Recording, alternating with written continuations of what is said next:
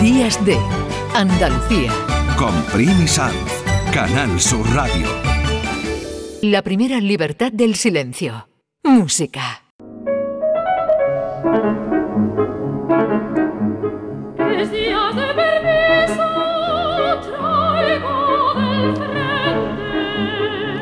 La verdad es que los domingos son muy especiales. Después de Manuel Navarro y sus fabulosas historias, llega este tiempo que disfrutamos tantísimo con José Manuel Gil de Galvez, que nos descubre, y vaya año que llevamos, ¿eh? Muy buenos días. Buenos días, ¿cómo estamos? Muchísimas gracias, mm, lo digo en nombre de todos los andaluces, ¿eh? porque nos estás haciendo un recorrido por la música de nuestra tierra impresionante.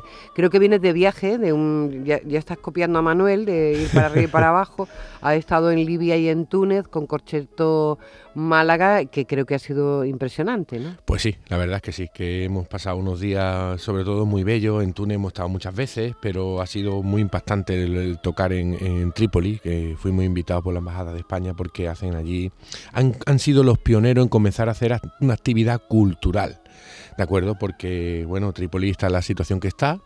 Hemos ido en, unas muy buenas condiciones, pues muy cuidados a nivel de seguridad, pero vamos, eh, la verdad es que vengo un poco impactado porque hace falta ir y visitar esos sitios del mundo ver cómo funcionan y, te das cuenta verdaderamente de lo que tenemos aquí, ¿no? Porque muchas veces es lo que, lo que piensa uno cuando ve estas cosas, que no sabemos lo que tenemos realmente y el tiempo que perdemos en, muchas veces en discusiones absolutamente que no van a ningún lado y que en definitiva uno desde este punto de vista lo ve como algo egoísta, ¿no? porque hay tantos seres humanos en el mundo que necesitan de la atención de los que estamos mejor que a veces eh, meternos en tantas discusiones y en tantas, ¿por qué no decirlo?, tonterías eh, para, para nuestras cuestiones del día a día pues es una, es una falta de tiempo que le estamos dedicando en dedicárselo a esas personas.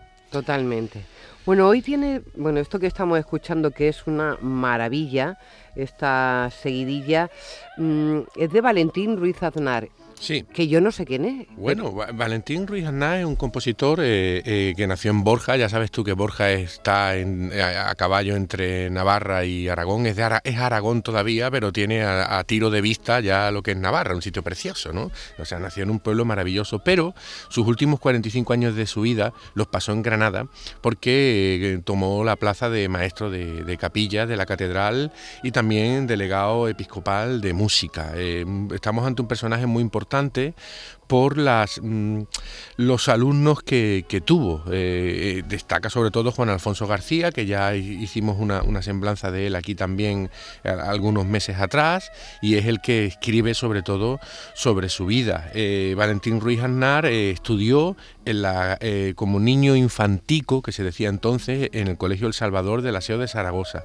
Luego su formación durante 10 años en la Universidad de Comillas, ni más ni menos, en la Universidad de los, de los Jesuitas, ¿no? Con, con Nemesio Otaño. Estamos hablando de todo lo que fue la reforma de la música religiosa del motu propio. ¿De acuerdo? Que fue eh, muy importante en una renovación, por qué no decirlo, eh, también del lenguaje de la música, que fue mucho más allá, ¿no? Eh, al llegar a Granada eh, fue profesor del Conservatorio de Música de Granada, eh, dirigió el Orfeón de Granada que fue creado en 1903 por el maestro Francisco Alonso. Bueno, tiene más de 200 piezas, muchas dedicadas a Granada, la, la mayoría utiliza ya sea siempre la voz humana, ya sea el coro o la voz solista con piano, y en este caso muchas dedicadas a Granada como esta que está sonando, que es una seguidilla, y esta que vamos a oír ahora que es Murió sobre el Veleta, ¿de acuerdo? Que está dedicada al gran capitán Fernández.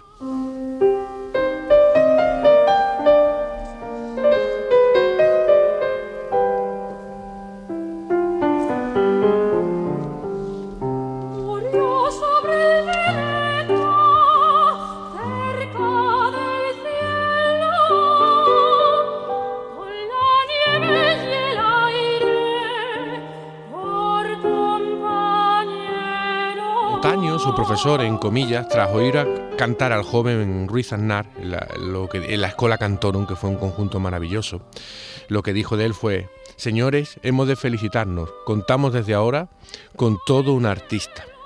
desde comillas se viene a Granada y, nos lo va a contar su propio discípulo en una entrevista, eh, Juan Alfonso García. Se fue a comillas, allí hizo los estudios eclesiásticos en la Universidad Pontificia de Comillas y después se vino aquí de maestro de capilla y aquí estuvo toda su vida.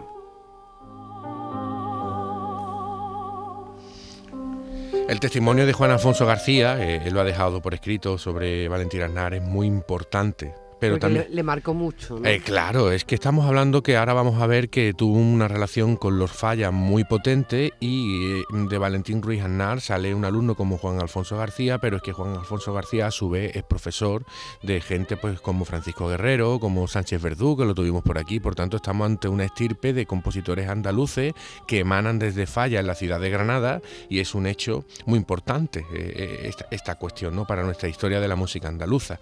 hay un testimonio también del personaje de Valentín Ruiz en Granada, de la, una pianista Bustamante que decía, mi padre me llevaba siendo yo muy pequeña a la catedral todas las Semanas Santas a verle dirigir los oficios de la Semana Mayor.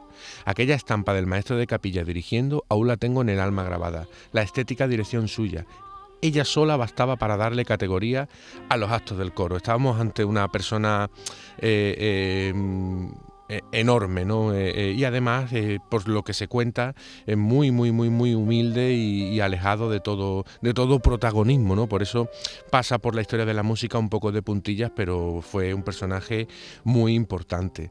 Fíjate ahora otras canciones que le dedica a la Alpujarra, una serie de canciones que le dedica a la Alpujarra maravillosa, basada en unos textos recogidos por Angustia Franco en, en Murtas, en Granada, en la, en la Sierra de la Contraviesa.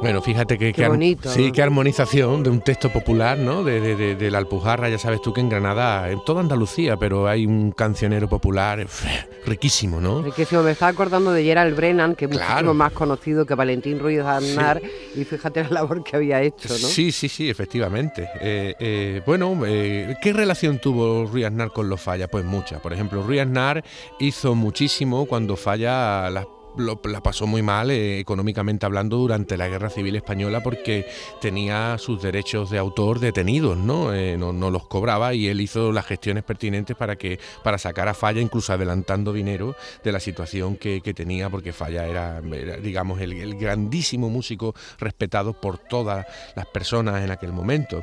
Fíjate qué amistad tan fuerte labró que una vez Falla estaba fallecido, él tenía, continuaba con una gran amistad con Germán de Falla, el hermano, con Carmen de Falla, la, hermana, ¿no? Y Falla dejó dicho en sus testamentos que eh, de sus derechos de autor, una parte de esos derechos de autor, eh, donarlos a, básicamente a los jóvenes seminaristas para los estudios musicales. Y era Ruiz Aznar el que controlaba estas donaciones para comprar libros, pagaba las matrículas de los exámenes en el conservatorio, eh, em, los cursos de verano. Ahí hay unas historias muy bonitas. O sea, Falla dejó un legado en vida y después no solo artístico, ¿no? Sino que apoyó a, a, los jóvenes que luego más tarde serían grandes compositores y grandes músicos. Efectivamente. Luego a Ruiz Aznar se le encargó que, se, que custodiara todas las partituras, documentación y enseres de los fallas. Lo dejó primero en casa de su hermana, eh, eh, posteriormente en casa de su sobrina, hasta el traslado definitivo al Museo de Manuel de Falla. O que si el museo está, es gracias en buena parte a, Y en tiempos difíciles, ¿eh? en tiempos difíciles, mm. porque tuvo, tuvo pleitos a cuenta de esta cuestión y, y bueno, y efectivamente es lo que has dicho, Primi, que Hoy tenemos un, museo Manuel de Falla que es maravilloso y en esos años difíciles fueron custodiados por él, que son los momentos complejos para que se salven eh, todas estas cuestiones, partituras, documentos y eso.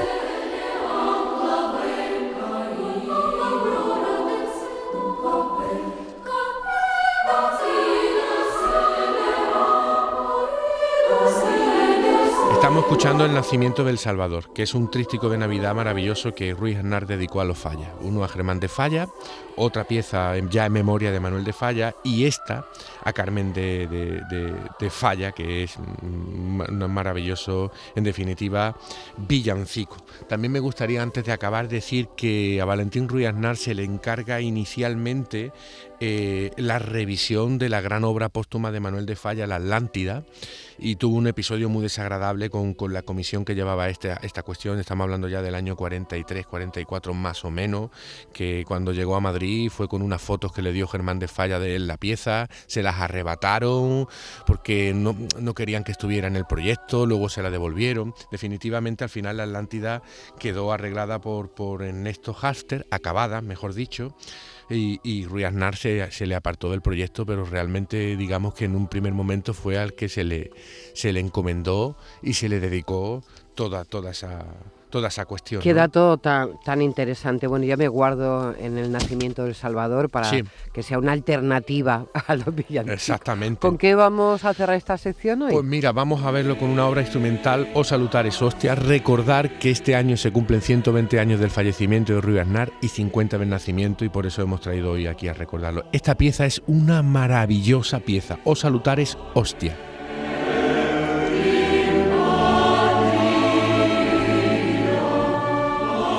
Precioso, José Manuel Gil de Galvez, la semana que viene por aquí en Días de...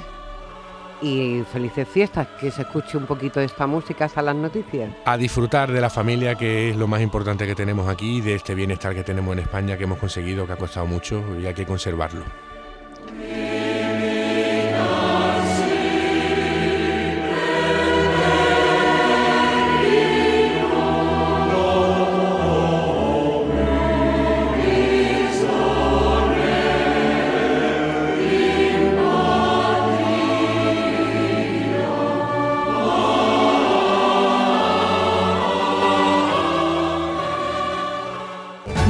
De Andalucía.